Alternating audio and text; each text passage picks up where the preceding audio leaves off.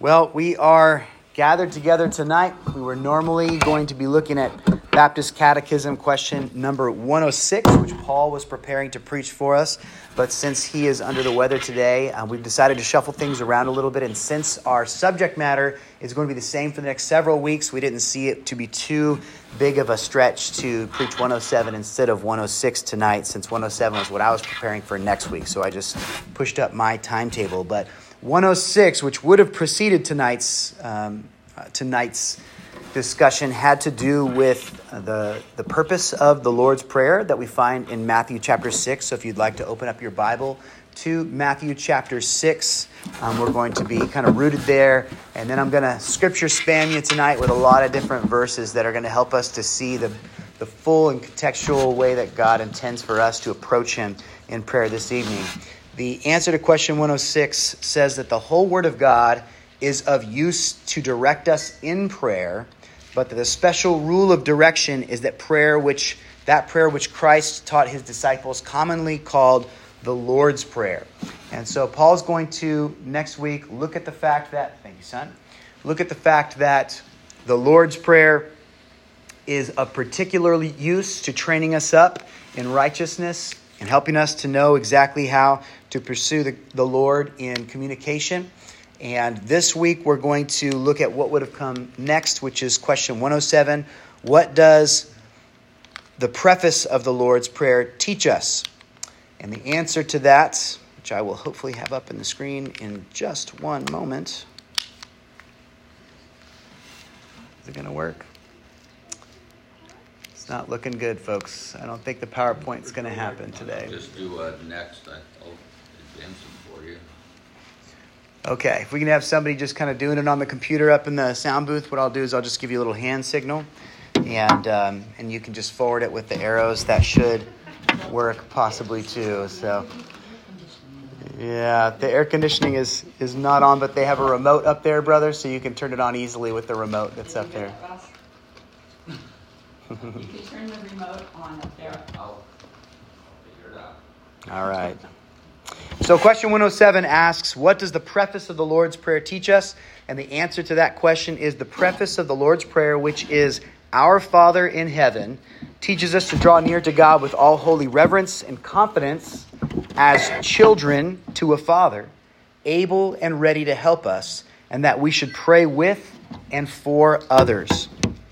And so you can turn with me to Matthew chapter 6 if you're not there already. In this portion of the Sermon on the Mount, Jesus is teaching the fundamentally important practice of praying to God. Now, Jesus in this section doesn't say, now you might pray something like this. Instead, he starts off showing us a great example of prayer that will become to us like a model of prayer that will help us to know how to pray more efficiently and to cover the things that really help us and benefit us as we seek the Lord in prayer. In verse 5 of Matthew chapter 6, he says, And when you pray, when you pray, you must not be like the hypocrites. So we're going to see that he precedes this special prayer with two examples of what not to pray like, one example of what to pray like, all of which have to do with our attitudes towards prayer. And so the first negative example here, and when you pray, you must not be like the hypocrites, for they love to stand and pray in the synagogues and at the street corners, that they may be seen by others. Truly I say to you, you have they have received their reward. So, like the hypocrites, um, those who pray out loud with boisterous words, hoping to attract the attention of others are not praying for the right reasons. Their heart is not to communion with God. Their heart is instead to grandstand in front of others so that it might be seen by many and might be thought to be particularly spiritual and influential for their long and flowery prayers. Uh, the second thing that we are told not to do is mentioned in verse 7. It says, When you pray, do not heap up empty phrases as the Gentiles do, for they think that they will be heard for many, uh, for their many words. Do not be like them, for your Father knows what you need before you ask Him. And so do not pray like the Pharisees, who heap up empty phrases and use too many words. Uh, I remember in my English literature studies, I was a literature major in college. Uh, I learned that if you ever ever read Charles Dickinson, he was literally paid by the word. So there's a reason why his stories are hundreds of, of pages long because the more he wrote, the more he profited from it. And I think some people think that somehow we're paid spiritually by the word for our prayers. They make their prayers very long and drawn out, and they do so not because they have a sincere desire to be in communication with God so much as they want to appear to be hyper spiritual. So we should check our hearts when we have a tendency to do that. There, there is something to be said about efficiency in our communications with God, especially considering the fact that He knows already what is on our hearts. So after He gives us these two examples of how not to approach the idea of prayer, He does give us one pray like this kind of instruction regarding the attitude rather than the form of prayer. In verse 6, it says, But when you pray, go into your room and shut the door and pray to your Father who is in secret.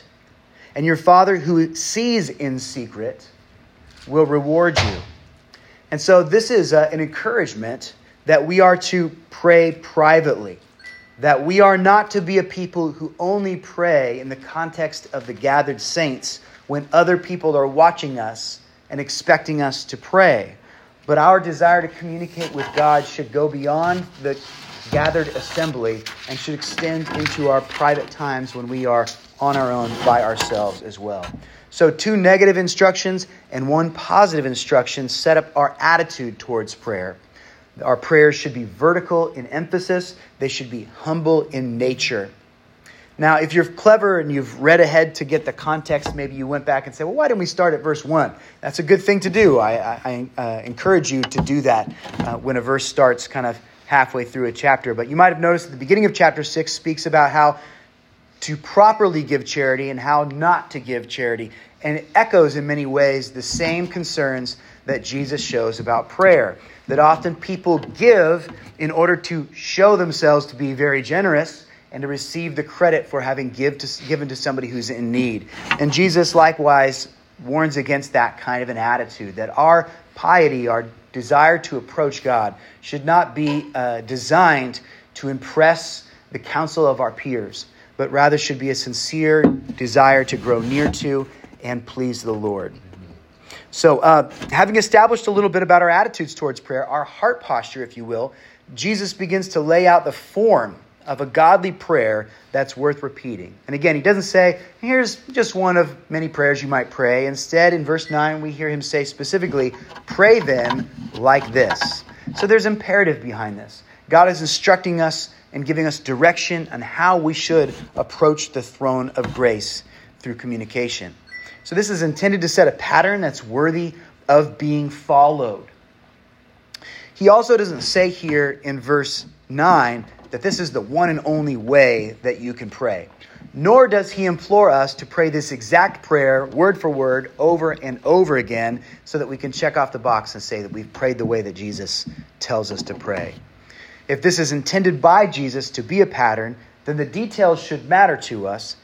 We shouldn't see this as just the next in a series of rote prayers, but we should examine this with an open heart, ready to be taught by our Savior how is best for us to talk to Him. So let us take the time over the next several weeks to examine this useful pattern for prayer, beginning with the first words that Jesus uses as an introduction or a preface of sorts to the exemplary prayer that He teaches to His disciples.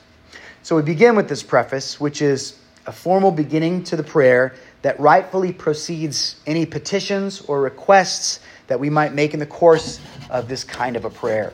So, if prayer is a form of communication, the preface has something to say about the two parties that are communicating. And so, let's look at it word for word. We begin with the charge, Our Father. Now, the thing that might stand out to you first is this designation of God as Father. This morning in our time in Hosea, we spend a good amount of, uh, of our time together focusing and rejoicing on the benefits of being an adopted child of God by grace. And we're going to look again at that tonight. But we don't want to skip over that first word of the preface in favor of the second. The very first word of the preface is our. And indeed, this small word tells us something significant about prayer. There is a corporate emphasis put on prayer here, and I think it balances beautifully that admonition that we read just a few verses ago to pray in private. When Jesus says, this is how we ought to pray. and he says, Our Father. He reminds us that prayer is not to be exclusively private.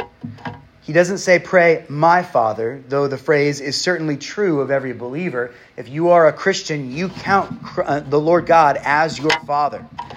Uh, but he does talk about this approach to God in a plural sense. Look at how the prayer unfolds. Give us today our daily bread. This is not an individual approaching God for their own needs exclusively. It says, Forgive us our trespasses as we forgive those who owe a debt to us. Do not lead us into temptation. Deliver us from evil. So you can see the very obvious corporate nature of this important prayer that teaches us how to follow after the Lord. He is our Father personally, but never to the exclusion of the other children in his family. And so, church, as Jesus is teaching us to pray here, there's an immediate emphasis put on the corporate nature of praying. This is especially important to note as some Christians have taken the previous instruction in verse 6 to an unhealthy and extreme uh, precedence, almost beginning to look down on any form of prayer where people can see you praying. I've heard people say, Do you have a prayer closet in your house?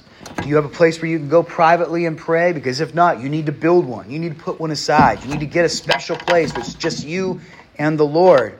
And, and there can be a, an overemphasis on this idea of praying not so that you'll be noticed by others to such a degree that we miss out on the fact that when we pray, we're praying as a family prays to the Father of the family. So, verse 9 is in some ways a defense against those who would misuse verse 6. It's a, a defense against praying past Jesus to the crowd who is listening, not, not a condemnation of gathered prayer. When, when Jesus warns us in verse 6 that we're not to pray so that all might hear us pray, he's not saying go privately and pray only because if you pray in a group, it doesn't count. Or if you pray in a group, you get just what you deserve in that group. What he's saying is if your aim is to impress the people around you, then you're missing the whole point of prayer. So ask yourself this question Does your praying always feel like a private jam session with Jesus? Because if it does, that's a problem. It really should not feel that way. A personal Jesus, this idea of just you and the Savior, is a really attractive concept in our self-centered culture and we need to we need to be able to identify the dangers of that people in our culture they want everything to be boutique they want things to be bespoke. They want things their own way. They want to customize life so that it suits their desires and their needs. And we have a tendency in our sin nature to even go so far as to try to make Jesus be exactly who we want Jesus to be. We almost want Jesus for ourselves. And that's a big mistake, friends, because we have been saved not into a one on one exclusive relationship with Jesus Christ. We've been saved into a family where Christ is our brother and God is our father. And our prayer should reflect that. I remember a few years back, uh, someone brought an ad into our church office from another church in town. I don't think they're even a church anymore. It was a church that was heavily influenced by prosperity gospel themes. And this was, you know, 12, 15 years ago. The ad, Uh, which sadly I've seen Christians do too often, was a ripoff of a, of a popular ad in the secular business world. They had taken the Burger King mantra of your way, right away, and they had stolen that font and put their church name in it and said, Church, your way, right away. And there was a picture of the pastor and the first lady of the church back to back in sort of a smirky little sassy pose. And they said in the flyer that if you want church on the go, we've got a 45 minute service for you. In and out, get your Lord and, and take him with you wherever you go. But if you want a little bit more time, we've got extended worship. We've got, we've got more contemporary music in this service. And it was almost like an a la carte. It's almost as if church was not for the Lord at all, but it was simply a way to meet the expectations and the religious guilt of the people who were going to the service. Mm-hmm. Let us not allow our time of prayer to be infected by that self centered mindset. Prayer is not just you and Jesus. Jesus loves you, and he loves your brothers and sisters, and he loves the saints that came before you and have constituted his people years and years before you even walked this earth. There are times when we rightly are communicating to him about remarkably personal matters, sharing honestly with our God things that we might not even tell another soul. I mean, think about the Psalms and the way that the psalmists are often very open and vulnerable with the Lord God. Psalm 31 is a great example of this. It begins as such In you, O Lord, do I take refuge. Let me never be put to shame. In your righteousness, deliver me. Incline your ear to me and rescue me speedily. Be a rock of refuge for me, a strong fortress to save me. For you are my rock and my fortress, and for your name's sake, you lead me and guide me. You take me out of the net they have hidden for me. You are my refuge. Into your hand I commit my spirit. How do we know this is a personal prayer? Well, I would just say that look at the pronouns, right? Whoever is writing this psalm, I believe this is a psalm of David, he's speaking directly about his personal experience, right? He's talking about what he's going through. He's talking about what he's experiencing in life, and there's not a lot of us and we and our in this prayer. I imagine that Ed, as he goes into the hospital tonight with grave concerns about his health, could read this psalm and it would be an encouragement to him, reminding him that the Lord God cares about what he's dealing with, that God knows him and knows his struggles and understands his fears and the context of him losing, a loved one from a similar malady just recently. But how do we know this prayer isn't spoken to God in a secret prayer room? We know because we're reading it publicly right now, because God has included it in the catalog of the Psalms by which all of the church benefits, right? We are all blessed by hearing this man's prayer, which might seem private on the surface, but has become public to all of us. Along with prayers of confession of sin, along with prayers of transparent weakness and humility, and even confessions of doubt by God's saints, prayers of personal gratitude and petition, those personal prayers that have been captured in the Psalms are for the benefit of the body as well. Personal and private prayers are good, but our general praying to our Father should come from the acknowledgement that we have been brought into the family of God and that our brothers and sisters are in need of what God provides every bit as much as we are in need of it. Now, in praying, we should not just pray for ourselves, but we should be praying for others. And that's one of the things that the preface makes very clear to us. Ephesians 6:18 also makes it clear to us. It says praying at all times in the spirit with all prayer and supplication. And to that end keep alert with all perseverance making supplication for all the saints. So if, if we're going to learn how to pray from our Savior, then the preface of the Lord's Prayer reminds us that we should be praying for one another. We do this quite often. This meeting is one of the main hubs for corporate prayer in our church. But we also have Slack as an app on our phones by which we can immediately reach out to one another. And what a benefit this is to the saints. I mean, in times before, messages did not travel nearly this quickly in ancient times. But when we have a need, we can immediately begin praying for one another. What a blessing and a benefit that is to know that no matter what you're dealing with, with a couple of keystrokes, you can have an army of saints lifting you up before the Lord. We do this in our family prayers when we gather together to pray over a meal or, or to pray with our children before we go to bed. We, we pray together as a family because we know that we're a part of a greater family and that we want to lift up each other's needs before our God. We pray with our friends when we Fellowship after church on Sunday. One of the things I love to see more than anything is brothers and sisters hanging around after the service, talking to one another. And then I love when I see a conversation going on. Maybe I don't even know what's happening in the conversation. And I see them nod, and one person reaches over and just puts a hand on that other brother or sister. And they both bow together and they share in that intimate petition to the Lord God over that need that was just discussed in that conversation. What an encouragement to my soul to see the saints of God seeking God together. The beautiful picture, really, of heaven on earth when we seek the Lord together like that. When we care enough about each other's needs that we lift each other up to the Lord right there, right in the context of the conversation. So, in praying, we should not only approach God privately, but also corporately as a body. along with other saints. And in Acts 12 12, we see an example of this. Uh, when he realized this, meaning uh, that, that an angel had set Peter free from prison, he went to the house of Mary, the mother of John, whose other name was Mark, where many were gathered together and were praying.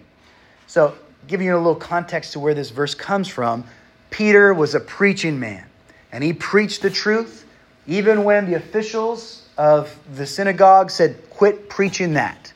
It's disruptive. We don't want to hear it from you. Stay silent. He said, I can't stay silent. This is the truth. This is the message that God has given to me. So he continued to preach. And so they told on him, and the high priests sent armed guards to arrest him, and they put him into prison. Now, his brothers and sisters in Christ hated to see him locked behind bars. They were concerned for his well being. They've just seen their Savior executed for preaching similar things. And so, what do they do? They gather together and they pray together and they ask that the Lord would bless their brother Peter, give him strength, and hopefully cause him to be released from that prison so that he might preach again. Now, ironically, as they're praying for him to be released, they hear a knock at the door, and one of the young ladies goes to the door, and it's Peter. And she comes back and runs and says, Peter's at the door. And they're like, shh, we're praying for Peter. you don't understand, right? Peter's locked up. We're praying that God would let our friend go. And she's like, no, he's at the door, right? Kind of reminds me of one of my, my favorite Voddie Baucham sermons that I've ever heard. Uh, it came at a, a shepherd's conference some years back where he was preaching uh, out of Second Timothy. And if you know Second Timothy, it's a really powerful letter because it may be the last correspondence that we have from the Apostle Paul. And he's preaching Second Timothy, and, and Voddie uh, Baucham confesses, you know, if I was Paul, I would have wrote a much different letter than he wrote. You know, he's writing to Timothy and he says, they're probably going to execute me soon. These are likely my last days and maybe even my last words to you. So gird up your heart, be a man and be ready because when I'm gone, you need to keep doing what I was doing before they killed me. So it's a real a real powerful encouraging message to this young man do not be afraid and walk in the steps that I walked and train up others so that if they kill you, there will be somebody else ready to take up that mantle and to preach the truth. He says, But I, I tell you what, if I'm being honest, I would have preached a lot differently to Timothy. I would have sent a different letter. I would have wrote to Timothy and said, Timothy, you know those guys who prayed for Peter when he was in jail? Go find those guys and have them pray for me. because I'm the guy in jail now, right? The prayers of righteous men and women availed much in that moment. And we've seen similar things where the gathered saints lifted up their hearts and their minds to the Lord, and it was pleasing to Him to respond in sometimes miraculous ways, to see the body of Christ blessed. And even when the affliction is not removed, to see them strengthened so that they can stand in truth and walk with integrity through whatever trial God has in store for them. So keep the saints in mind when you pray. When I pray to the Lord, I almost always, I, I, never even really noticed this until I was preparing for this message. I almost always speak in the first person plural. Thank you for providing for us, God. Please continue to forgive us of our sins. We need your help with this struggle that we're going through right now. To have a corporate mindset in your prayer is good. Not that you can never pray something specifically about yourself, you should do that as well. But don't let your prayer time become just a, a personal one on one conversation where the rest of the saints who are a blessing to you as well are forgotten and left to the side. So, that first word, our, reminds us of the corporate nature of prayer and the impact that it has not only on ourselves, but on the whole body of Christ. And the second word in this preface is important as well our Father. The second word is an instructive command that tells us something remarkable about our relationship to God. Our interaction with Him is properly understood to follow the pattern of children interacting with their loving Father. God is the Father of every Christian by way of adoption. And we see that in, in many passages of Scripture. We have it here in Ephesians 1, verses 3 through 6, where the Apostle Paul writes, Blessed be the God and Father of our Lord Jesus Christ who has blessed us in Christ with every spiritual blessing in the heavenly places, even as he chose us in him before the foundation of the world, that we should be holy and blameless before him. In love, he predestined us for adoption to himself as sons through Jesus Christ, according to the purpose of his will, to the praise of his glorious grace, with which he has blessed us in the beloved. And so, how has he brought us into the family? He's brought us into the family in love. He predestined to make us his children through adoption.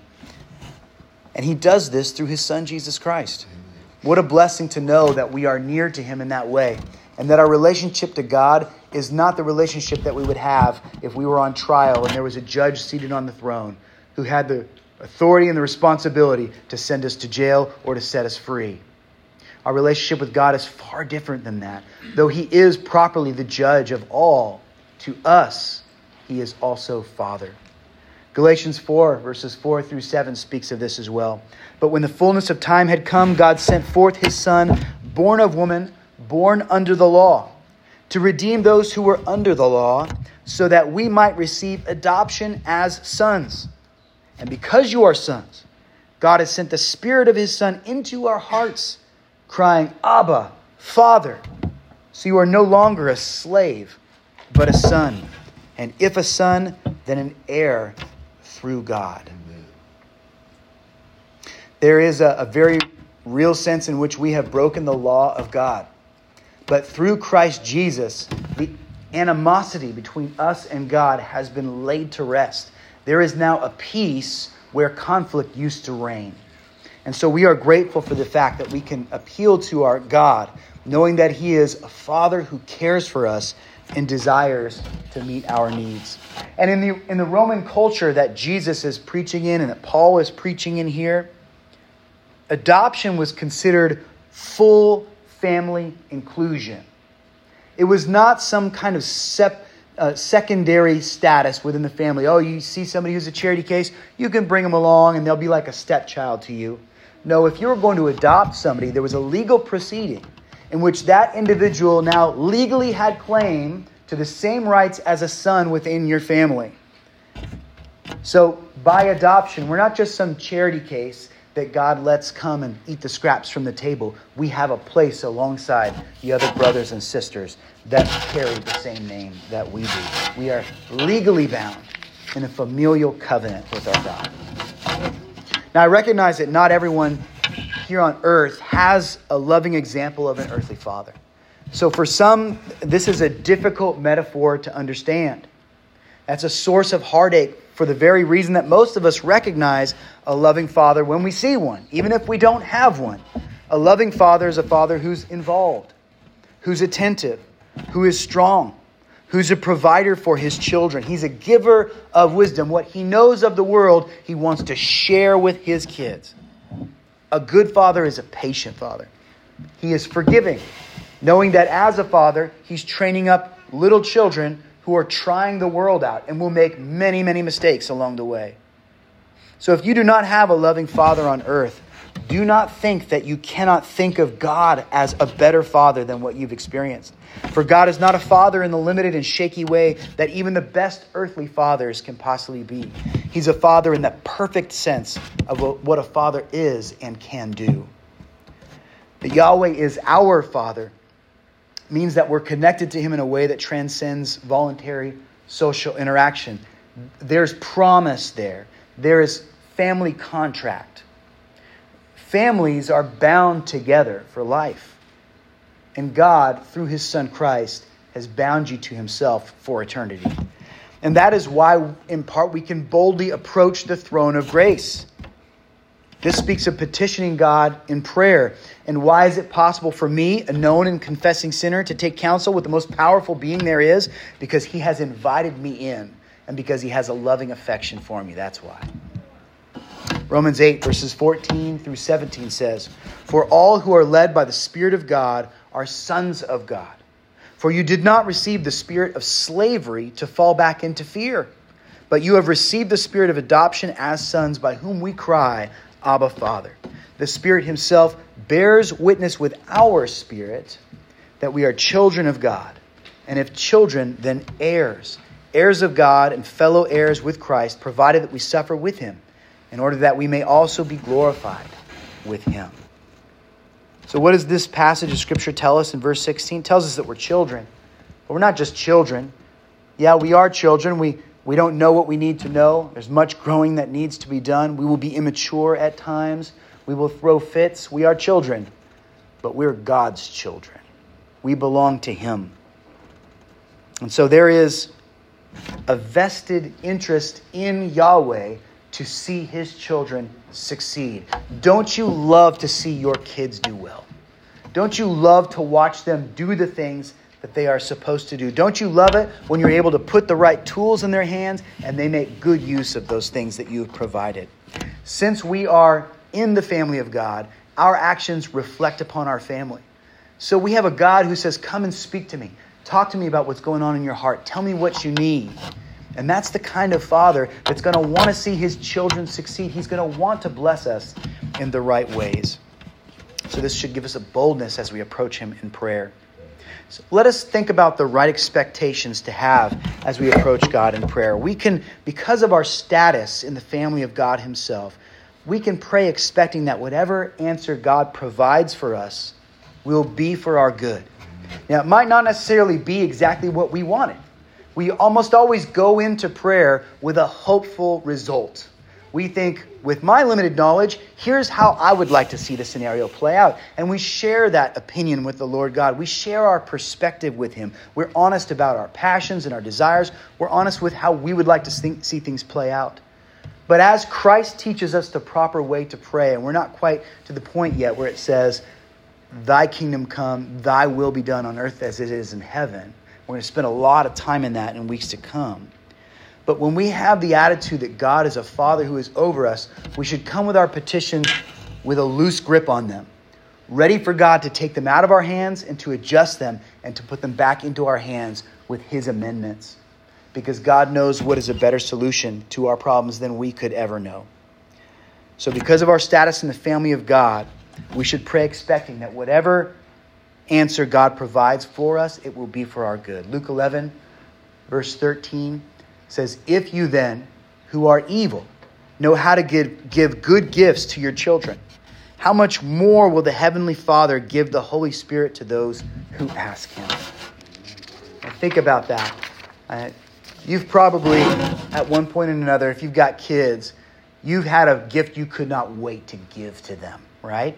You saw something that you were like, my kid's going to flip over this. And you just happen to have the resources, and the Lord had blessed it and aligned things just properly. You were able to buy that thing, and you could not wait to give it to your child. And that's how the Lord is with us. There are things that He is so excited for us to receive. There are things for us to learn that He cannot wait to teach us. There are things that He is He is going to rejoice in providing for us. And we should remember that God is not a God who gives begrudgingly. He's not the God who goes to hide every time we come to Him with a petition. He is ready to engage us in our needs, and He has infinite resources to meet those needs. Now, does this mean your Father is going to give you all that you want? No, it does not. Because not, God is not just a Father to you, He is a good Father. And He, with His superior authority over you, and wisdom about you and love for you will certainly give you what is good and not what is evil. And friend, friends, sometimes even with the best of intentions, you ask God for what is not good. There are times when you pray passionately, sincerely, and intently for exactly the opposite thing that God knows you need.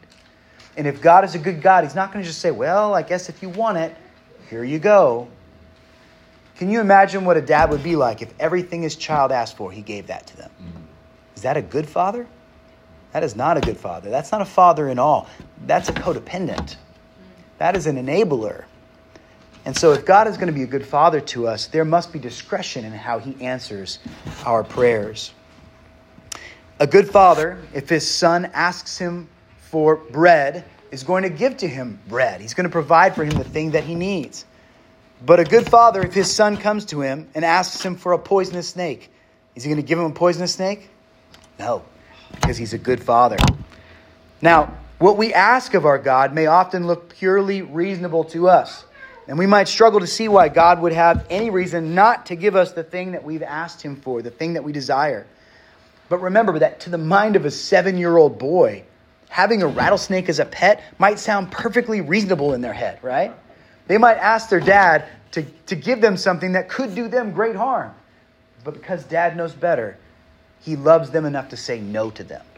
And, and we might think we're mature beyond those days, but there are things that you will ask of your God that seem perfectly good to you, but are actually the exact opposite of what you need. So, God, as a good father, will not always give you exactly what you want, but He knows better than you what you should want. Which also brings us to another question. As we look at the preface to this Lord's Prayer, when it says, Our Father, does that mean that we may only pray to God the Father? Well, Jesus prays always to God the Father, doesn't he? In John 14, verses 15 through 17, we read, If you love me, you will keep my commandments. And I will ask the Father, and he will give you another helper to be with you forever, even the Spirit of truth, whom the world cannot receive, because it neither sees him or knows him. You know him, for he dwells with you and will be in you. And so Jesus is speaking here in John 14 about how he will pray to the Father for the needs of the church. And if you've read on in John chapter 17, you see the high priestly prayer, which is extended petition on, on behalf of the church from Jesus to the Father. So Jesus prays consistently to the Father. And we know that praying to anyone who is not God is certainly wrong, don't we? The scripture teaches us that we shall not commune with the dead. In Isaiah 8:19 it says, "And when you, they say to you, inquire of the mediums and the necromancers who chirp and mutter, should not a people inquire of their God? Should they inquire of the dead on behalf of the living?" In other words, what sense is there in following after those in the world who may suggest to us that we try to seek com- communion with those who have passed on? Isaiah the prophet is warning us. We've been told who to talk to when we have a need. It's not Aunt May who passed away. It's not your best friend that got in that car accident. You, he's not here anymore. We're not to go and pray to these ones who have gone before us. We're to pray to the God who created them. This applies also to those who are in the Roman Catholic tradition, many of whom have been taught since they were little to ask Mary and the saints to pray for them on their behalf. And, and you know, if you get into a conversation with Roman Catholics, often you say, Well, why do you pray to Mary? They'll say, We don't pray to Mary. We don't pray to the saints. We pray and ask those saints, we pray and ask Mary to pray for us. You see, they have a special status with the Lord God. They have a greater piety than we do, so we think their prayers carry more weight. And so we go to them and ask for them to petition on our behalf so they might be a blessing and a benefit to us. Does that make any sense at all, friends? Who are the saints of God? If you are a believer, you are a saint of God. The scripture calls you a saint. There's no application process. There's no criteria other than faith in Jesus Christ. When you have given the, the life that God gave to you back to Him, you are now a saint. And so we make a big mistake when we begin to think of our brothers and sisters in Christ as existing on some sort of tiered hierarchy. That if you're a higher class Christian, then your prayers carry more weight than some lowly individual. Most of the prayers that are lifted up to us is a good example of what can be done or should be done are the prayers of the lowly and the humble, not of the superstars of the faith. Remember what 1 Timothy 2 5 tells us there is one God and one mediator between God and men, the man, Christ Jesus. You don't need a saint to be a mediator for you. You don't need Mary to try to convince her son to give you what you need. Go to the Father through Christ. And as your mediary, that means that you really can't even pray to God the Father unless you're praying through your mediator, Jesus Christ. So we should not restrict ourselves to praying only to the one person of the Trinity, only to the Father. While there is a pattern here that's worth following, and the Father should very regularly be the one to whom we address our prayers, in our minds should be the fact that our mediator, Jesus, is the one who makes it possible for us to even speak to the Father God. And then we're also told that the Holy Spirit interprets our groanings in Romans 8, verse 26. It says, Likewise, the Spirit helps us in our weakness, for we do not know what to pray for as we ought, but the Spirit Himself intercedes for us with groanings too deep for words. Now, again, friends, if the Holy Spirit is doing this for you, do you need Timothy or St. Ignatius or some other saint to do it. The Holy Spirit is interpreting your prayers for you. And He's pretty good at everything that He does. We don't need a human intermediary. Jesus serves as an adept mediator between God and man. He is an advocate on our behalf.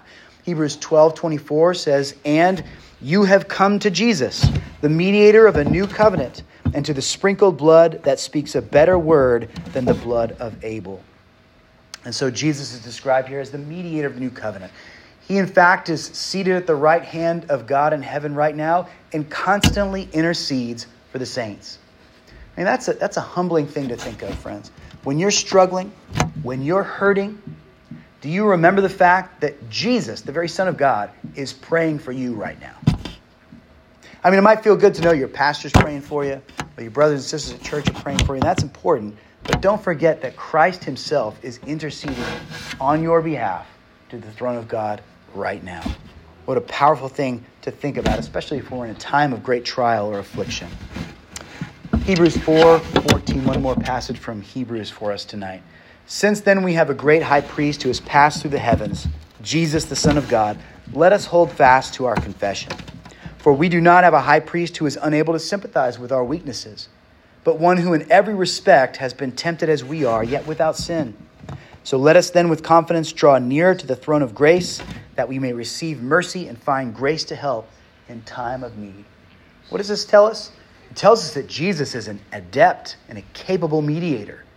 You don't have to search through the history of the church and find some saint who's kind of like you, who will understand your heart and who struggled through the same things that you did, so that you can pray a prayer to Him that He'll then bounce like a, a volleyball setter up to God so that He can spike it down for you.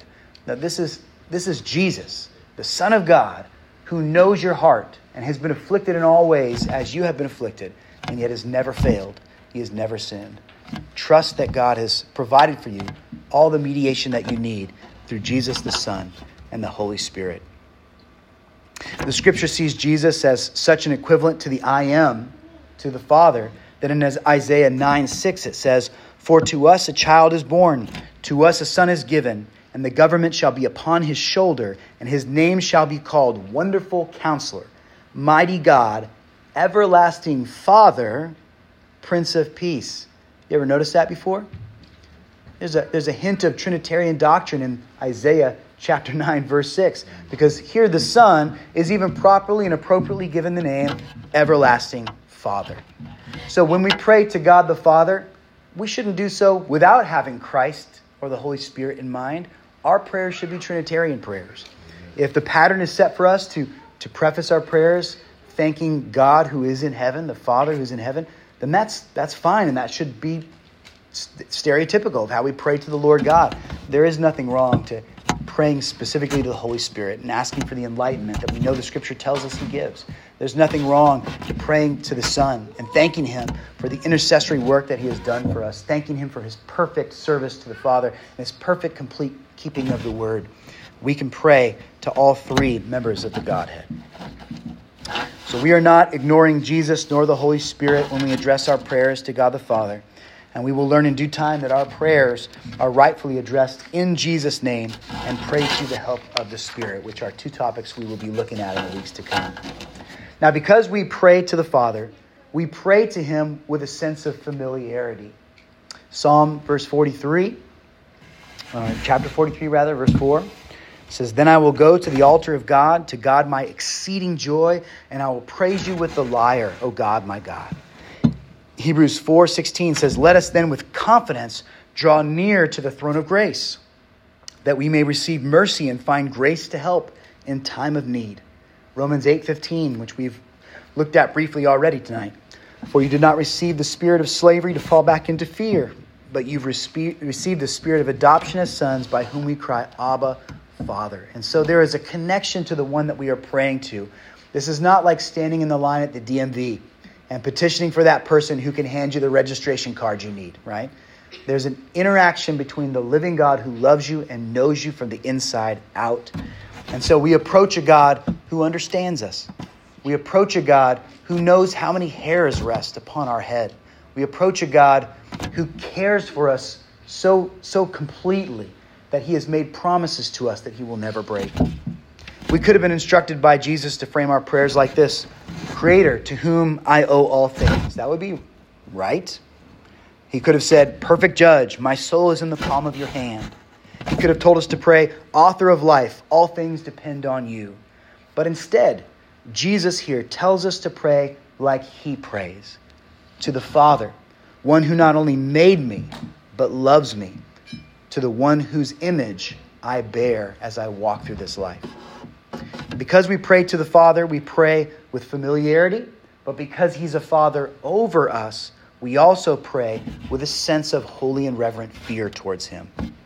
In 1 Peter 1, verses 14 through 19, the scripture tells us, as obedient children, do not be conformed to the passions of your former ignorance, but as he who called you is holy, you also be holy in all your conduct.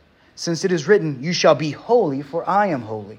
And if you call on him as Father who judges impartially, according to each one's deeds, then conduct yourselves with fear throughout your time of your exile, knowing that you were ransomed from the futile ways inherited from your forefathers, not with perishable things such as silver or gold, but with the precious blood of Christ, like that of a lamb without blemish or spot.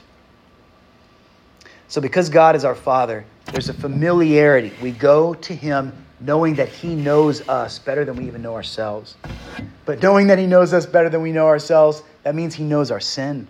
That means He knows our faults and our failures and our fears.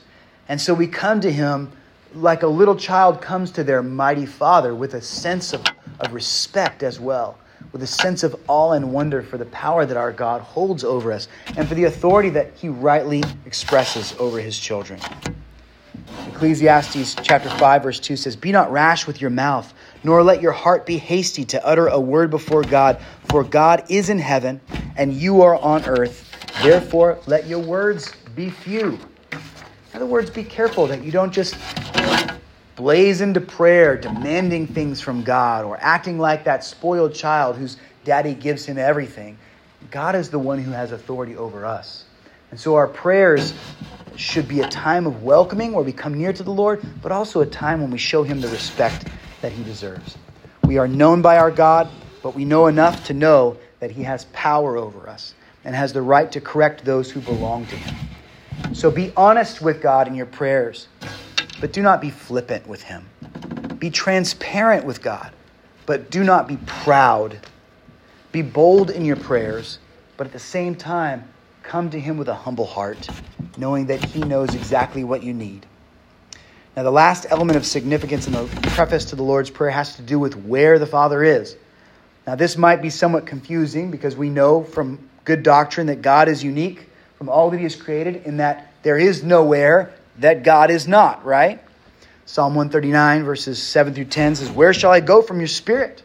Or where shall I flee from your presence? If I ascend to heaven, you are there. If I make my bed in Sheol, in the grave, you are there. If I take the wings of the morning and dwell in the uttermost part of the sea, even there your hand shall lead me, and your right hand shall hold me. So we don't serve a God who is localized or who has to go from one place to another because at all times the presence of God is immanent, it is everywhere.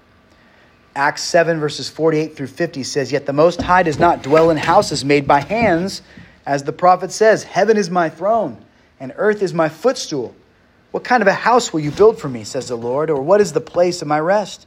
Did not my hand make all of these things? So here we have a grandiose picture of this God to whom we can speak He's a God who is everywhere all the time. But there is something significant about the fact that God is the one who dwells especially in heaven. Heaven is throughout the scripture described as the particular dwelling place of God. And so in 2 Chronicles 20, verse 6, O Lord God our fathers, are you not God in heaven? You rule over all the kingdom of the nations. In your hand are power and might so that none is able to withstand you. And this is a prayer of exaltation given from Jehoshaphat and the assembly of Judah and Jerusalem when they're dedicating the temple, I believe. And so this expresses the fact that, that the Lord God dwells in heaven and is above all of the kingdoms of the earth even those kingdoms to whom he has delegated authority for kings and rulers to be sub rulers for him, he still sits above, ruling ultimately every aspect of what he's created. In Job 22, verse 12, it says, Is not God high in the heavens? See the highest stars, how lofty they are. So when we think of God being in heaven, it reminds us that he is greater than us. It reminds us that he holds a position that enables him to see all things. When we think of God in heaven, it reminds us of his omniscience because there is nothing that he cannot look down and behold with his eyesight. And so, why is this relevant to our prayers? It should be a comfort to us that He is above and ruling all things. It should be a, a, a, sweetness to our soul to know that nothing that is happening in this earth escapes His vision. When we go to prayer, we're not telling God anything that He doesn't already know. Amen. Right? And so, some people would say, well, then why pray? It's a waste of time. It's for your heart. It's to remind you that the God you're speaking to knows everything that you already are concerned about. And He's already got 25 steps planned out way ahead that you don't even see yet. So when you've forgotten that God exists in a sovereign state, providentially directing all things according to the counsel of his will and to his decree, and then you go to God in prayer and you begin to remember wait, the God that I'm talking to is my Father in heaven. He loves me and has authority over me, and He sees everything before me. There is nothing that I could bring to Him that would surprise Him or make Him scratch His head. He knows it all. He has a plan. The answer is already in His head. Through the wonder of prayer, we have access to that transcendent, holy God. Let us marvel at the gift that prayer is to us. He's under no obligation to regard the things that we think or say. He is in heaven. He is above. He is self sufficient, hence always existed. What word could we say to spark his interest? What counsel could we deliver that would improve the stances that he has taken on the affairs of the world? What plan or desire could we reveal that would improve upon what God has already planned to do? And yet he still bids us Come, my child, come and talk to me.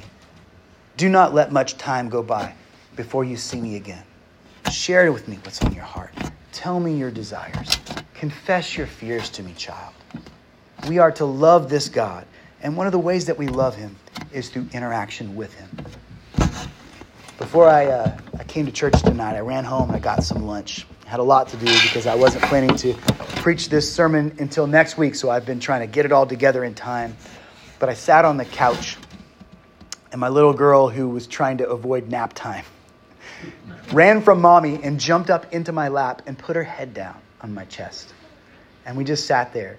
And I just let myself, even though I had a lot to do, I let myself drift away for just 15 or 20 minutes with my little girl. And just that time together with her was such a highlight of my day. Just such a blessing to have her fall asleep safe in my arms and to know that she's with me. God loves his people. And he calls us to prayer so that we will seek him out so that we will have that closeness with Him, that even when life seems so difficult and the answers seem far from our understanding, that the God who is providentially over all things says, Come to me, child. And He wraps His arm around us and reminds us that He is the one who's in charge. Lamentations 3, verses 40 through 41 says, Let us test and examine our ways and return to the Lord. Let us lift up our hearts and hands to God in heaven. May we ever be a people who values prayer.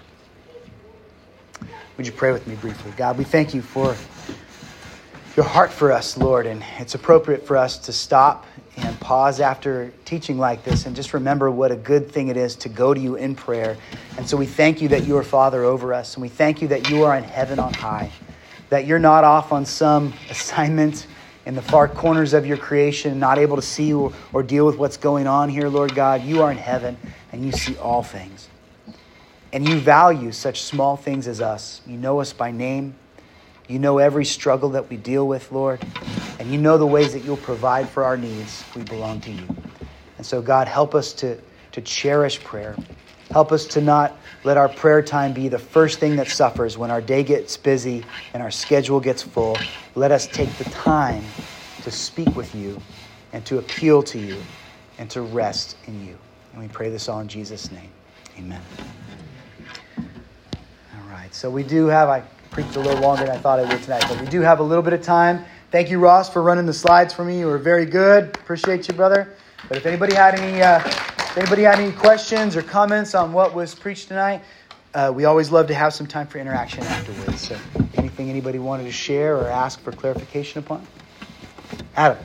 How firm are you in the poisonous snake thing? Because I know we're gonna get some pretty good deals.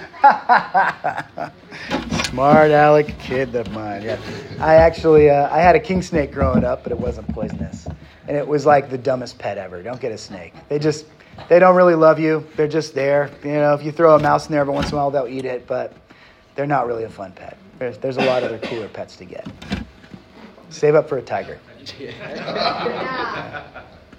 are the Any other questions or comments, guys? Yeah, John.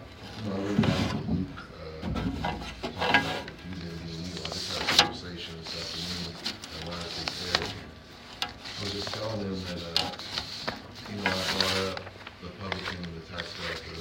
He was highly offended when I started talking about most barbaric criminals on the planet and being in law enforcement, saying, well, that's you and that's me without the grace of God. He said, mm-hmm. I'm not a child molester. I'm not a this. I'm not a that. And I said, well, by God's grace, you are. Yeah. And so, uh, you know, I said, Jesus called his own disciples evil. And I mean, what does that mean? When we start comparing ourselves to other people, it may not be as bad as this person or that person, but we forget about God's restraining grace in our lives, you know. And we should know that by looking at his word, by reading the law. So I thought that was really awesome how you brought Mm. that verse up. And just, you know, hearing a, a, a message recently on prayer and providence from Sproul, just, you know, you can tell when you're here in the gym, when you start going through, uh, you know, the part where you talked about God providing what we need, not just what um, what we want, right? If we ask Yeah. anything, let's think of the First John five. If we ask anything according to His will, He Yeah. hears us, right? Yeah. So there's a lot of things that we ask that God withholds from us because He loves us, right? Yeah. So that was, was a blessing. Amen. You know, and there's a there's a, a hitch to that as well, where the people of God, if they consistently ask for what they should not ask for, there are times that God providentially says, "Is that what you really want? Here you go," and He gives you that thing that you have desired so much for that He has withheld from you to show you that your desires need to change, to show you that your trust needs to be in the Lord and not in what you want. Because sometimes the things that we think are perfectly good for us, when we gain it, it ends up being a poison to us rather than a blessing. And then we, we realize that I remember distinctly at, one point in my life as a young man where, in frustration, through tears, I, I was tired of praying for what I wanted over and over again from the Lord. And I just said, God, quit making and quit allowing me to to come before you and demand my own will. I just want what you want from me. Just help me to want what you want from me. Change my heart so that my desires will match your desires. And uh, and you know, I, I still need to pray that prayer because I, as you know, as a man who's more mature than I used to be, I still find myself wanting things that if I stopped and really, really diagnosed and diagnosed it, it wouldn't be something that would draw me nearer to the Lord. It wouldn't be something that was a benefit to my family. It'd be just something for me that, that would probably end up causing me to stumble. Go ahead. I was going to say, too, along those lines, sometimes God knows what our future holds and what His plans Yeah. are for us, and we don't know. Something that we think would be perfectly wonderful, like me wanting an asso- another associate. Yeah. I know something else is coming down the line. Yeah, yeah, have true. something else planned. So It's true. I think that's like you when you said we have to hold our requests loosely. That's just really good. We have to remember that God really knows Yeah. what's best. Yeah, yeah, that's part of the interaction. You know, I like a, a lot of people really wish that prayer was more God talking directly to us and then us talking back to God. There, I think we, we sometimes want God to, to be more human than he is.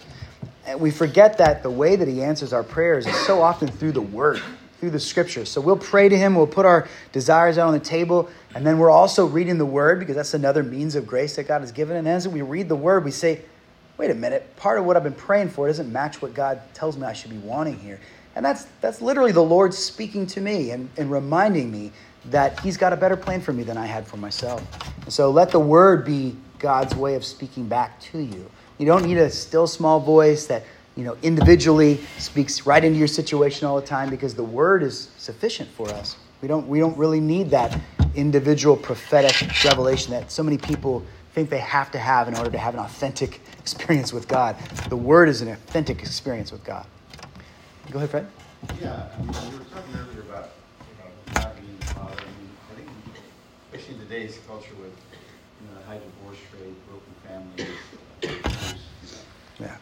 Mean, that was a beautiful story about, you know, the, time you spent with your little girl.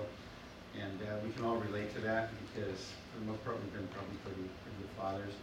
But, you know, we, we do have to sometimes be careful about the person's background because sometimes people, the father who could be, the person supposed to protect them the most, uh, Yeah. also tends to be the most abusive. Right. Uh, and, uh, which is why a lot of people maybe, you know, don't, don't relate to God the Father. Well, you know, if he has, he didn't like the father I had, and I want no part of him. Right. But the, the very fact that they experienced tragedy in that means they know that they didn't get what they should have. That there was a there was a disconnect between true fatherhood and the father that they experienced. Right. So I, that's why I urge people to think about God as being the ideal of everything that fatherhood should be. And I people, especially young people, yeah. that have been in that situation wouldn't know what even that even entails since they've never.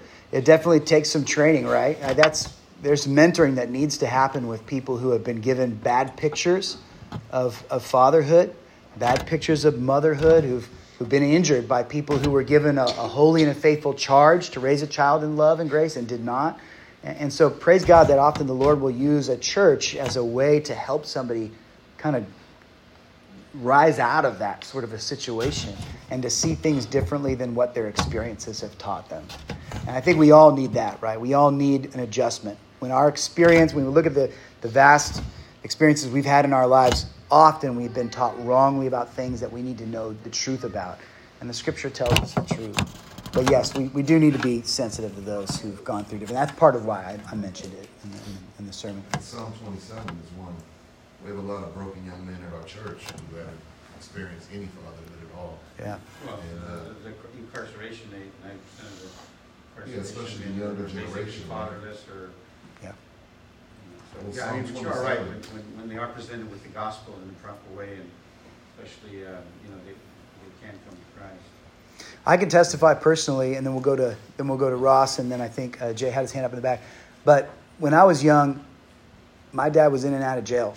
You know, I, my dad was not around a lot of the time, and when he was, there was a lot of violence in my home, and he was he was drunk. So when I received Christ, my grandparents, who were like a, basically two of the most authentic believers in my life, they showed me who Jesus was, and I began to listen to the fact that I had I could have a father in heaven, and I, I didn't have you know a, a responsible, present father on earth, and really that appealed so greatly to my heart, and I remember distinctly thinking about the fact that man, a father who's in heaven is a father who never leaves you, who's a father who's around and who who doesn't change his mind at, at the, the snap of a finger, right? He, this is a God who I can trust, and it changed my attitude towards fatherhood personally. So I know every experience is probably a little bit different, but, but I, I remember rejoicing in, in the, the idea that a God who, whom I had offended with my sin would love me anyway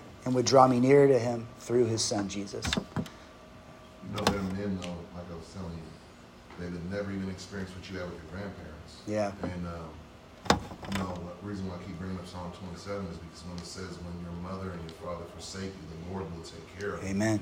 And they need to understand that God is so much greater than sinners. I mean, and like you said, He uses a means of the church and other people. Yeah.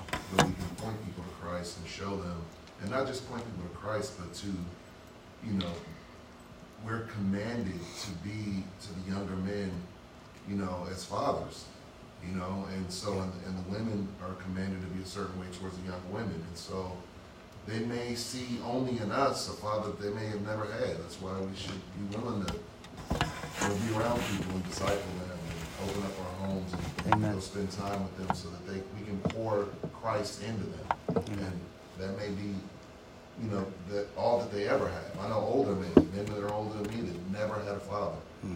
And when I tell them I had a father, it just it breaks my heart because I can see some of the things that uh, that they lack. But I, I tell them, whatever your need has been and lacking, Christ will provide. Amen. My God will provide all your needs, right? So my Yeah. mother, she, I mean, my uh, my wife, her mother, my mother-in-law was horrible to my wife, but he, God has provided to her women in her life that have pointed her back to the Lord. So you know, God is faithful to us in that way. Amen. Ross, you had a comment? Um, I was gonna add to Fred's comment, uh, there's a spectrum of our experiences with our father. Everyone could have their, their own story, but it could be the, the father that you never met because they took a hike. It could be um, a father that physically was present and it seemed regretful because all they are is violent. It could be, you know, in, in my case, my father did some good things and I was uh, always happy when he did some good things, but he made liberal use of the ring on his finger to whack me in the head when I didn't empty the trash. And, you know, my experience with my dad was really, on, on average, just not good. It's not that I didn't want any part of him, but that could certainly be a case in some of our cases. Uh, and you know, Carol had a dad who just never attended anything, uh, and it's like, why? You know, that's not very loving. So there's there's a whole spectrum of experiences, and then when we look at God, the Heavenly Father, and His perfection, and we grow as we continually be sanctified, and we see that, all right, He's not always given us what I asked for immediately, but every time we look back and we look at where we are and where we would have been if He gave us, if we had our way, that um, over time we will see His wisdom and appreciate His. Um, knowing us and, and being that loving Heavenly Father. Uh, what Carol had mentioned about we pray for things and, and we don't even realize that God has something better in store for us. And some of you have already heard this, but uh, when our daughter Desi was was was three years old and it was her first opportunity our first opportunity to take her to Disneyland. And so we packed the car and we go down to Disneyland, and we got a mile away from Disneyland. And we're driving, and um, and she sees a McDonald's, and she loves McDonald's and the play structure, the playhouse, and all that kind of stuff. And she says, "I want to go to McDonald's." She, Desi, we're going to Disneyland. I want to go to McDonald's. She had like a royal fit because she really wanted McDonald's. And it's like we're trying. Could have saved to- yourself a couple hundred bucks, brother. we as you know as her earthly father i'm trying to take her to Yeah. disneyland and That's great. she was just absolutely had her heels dug in i want mcdonald's so we don't know what our, our heavenly father sees or knows of, the, of our future but um, we learn as time goes on more and more how his his holiness, his righteousness, uh, his omniscience, every you know, everything put together, he has in store for us what is good and right, Yeah. even if it isn't our interpretation. Yeah. All right, good, good share. Jace? Speaking of interpretation, I wanted to see if I misinterpreted what you talked about earlier. Okay. Are were you saying that like all sins are equal to God? Is that like my understanding that correct? Well, that's a doctrine we could talk about. I don't think I really mentioned that earlier, but um, I think. Uh, well, I actually picked it up from this gentleman right here. From John? Again, Yeah. I could have just misunderstood. Yeah. it. Um, but is that like a thing? Is, are, or is every sin considered equal? yeah, so in the book of James, we're told that if you have committed, I may have misunderstood. No, That's I picked up. I think you, I think you were talking about your friend Eric, and he said, "Well, I've never committed adultery. I've never committed these things." And then you were talking about how we all have sinned to such a degree that we're all guilty before the Lord. So uh, you know, there's a couple of a couple of wrong ways that people can look at things. You know, some people will classify sin in their own head, thinking that well, there's the bad, bad sins, and then there's just like the little sins that I do that don't really matter, right? And And so they'll think my white lie would not condemn me to hell. My, you know, taking a little something that wasn't mine and not paying for it doesn't condemn me to hell. But I've, I've never killed anybody. I've never committed adultery. But in reality, in James, it says that if you have committed one sin, then you are a breaker of the law of God. It says you are guilty of all of this sin. You have, you have now fallen short of the glory of God. So there's not a single person that we could find. We could canvass the whole neighborhood and find the holiest person we could come across who's tried so hard in their lives to do what is good before God. They would still be worthy of, of hell. And I was talking about capability of sin, like yeah, like I was talking about God's restraining grace. Like for instance, if you know you were to murder me, that'd be different than if someone just hated you, right? Um, some sins are crimes. Adultery is a crime, Yeah. punishable by death. Uh, it's not the same as Jesus said. If you look at a woman with lust, obviously, if I were to cheat on my wife, it's a lot more severe than looking with lust. What I was talking about is God's restraining, God's sovereign grace in restraining sin and the capability of we're capable of any sin. yeah, And so what he was offended by was, well, I'm not like a child molester, I'm not like a murderer. And I'm like, well, you may have never done those things, but it's only because of the grace of God. You certainly have the capability to become a Hitler. Could be You the know? right circumstance. Exactly. Right. I mean, there's enough hatred in our heart to wipe out every nation on the planet. You know, so I don't. I think he just didn't see his sinfulness like he should have, because he says, "Well, God sees, He knows all my sins." But I'm like, "Well, no, God has power over your sins. It's like known from known from eternity to God are all of His works. Mm. God doesn't just see the future; He He commands the future. He decrees everything that comes to pass. So it just I wasn't saying that all sins are equal because they clearly are. not So that brings me to a, a second question. Yeah. Um, and this uh, this might be different depending on the age group in the room because I wasn't around for this. But that Jeffrey Dahmer documentary had just come out, and uh, I, I watched the entire thing, and obviously he did horrible things. Like he had murdered 17 people. Uh, it was thought that it was racially motivated at that, and he had eaten some of the corpses. Uh, but then it also showed at the end he became uh, a Baptist Christian, and he got baptized before he was brutally murdered in prison. Mhm. Was he saved, or was the sins too great? Okay, so let me answer both those questions. The second one, there are no sins that are too great for God to save. If Hitler would have been grabbed a hold of by the Holy Spirit and his heart was changed, then God could have redeemed him. There is no sin that we can commit that's mightier than the sacrifice that Christ made on the cross. So that's the answer to the second question. The answer to the first question is, an, is a question we would have to ask the Lord because I, I can't tell whether Jeffrey Dahmer's, Dahmer's uh, repentance was a true repentance. I can tell you that I've been around a lot of people who did some bad stuff and they know, they know in their hearts that there's a God. And they've been caught now. And so there's no getting away from the penalty and it's right before them. And because of their desperation to want to think, I'm not going to go to hell, they'll say whatever they need to say to, to ease their, their burning conscience and to make them think I'm going to be all right. But is there really true repentance there? So true repentance would, would correlate with the Holy Spirit changing your heart about the sins that you committed. Uh, was Jeffrey Dahmer humbled by the Lord?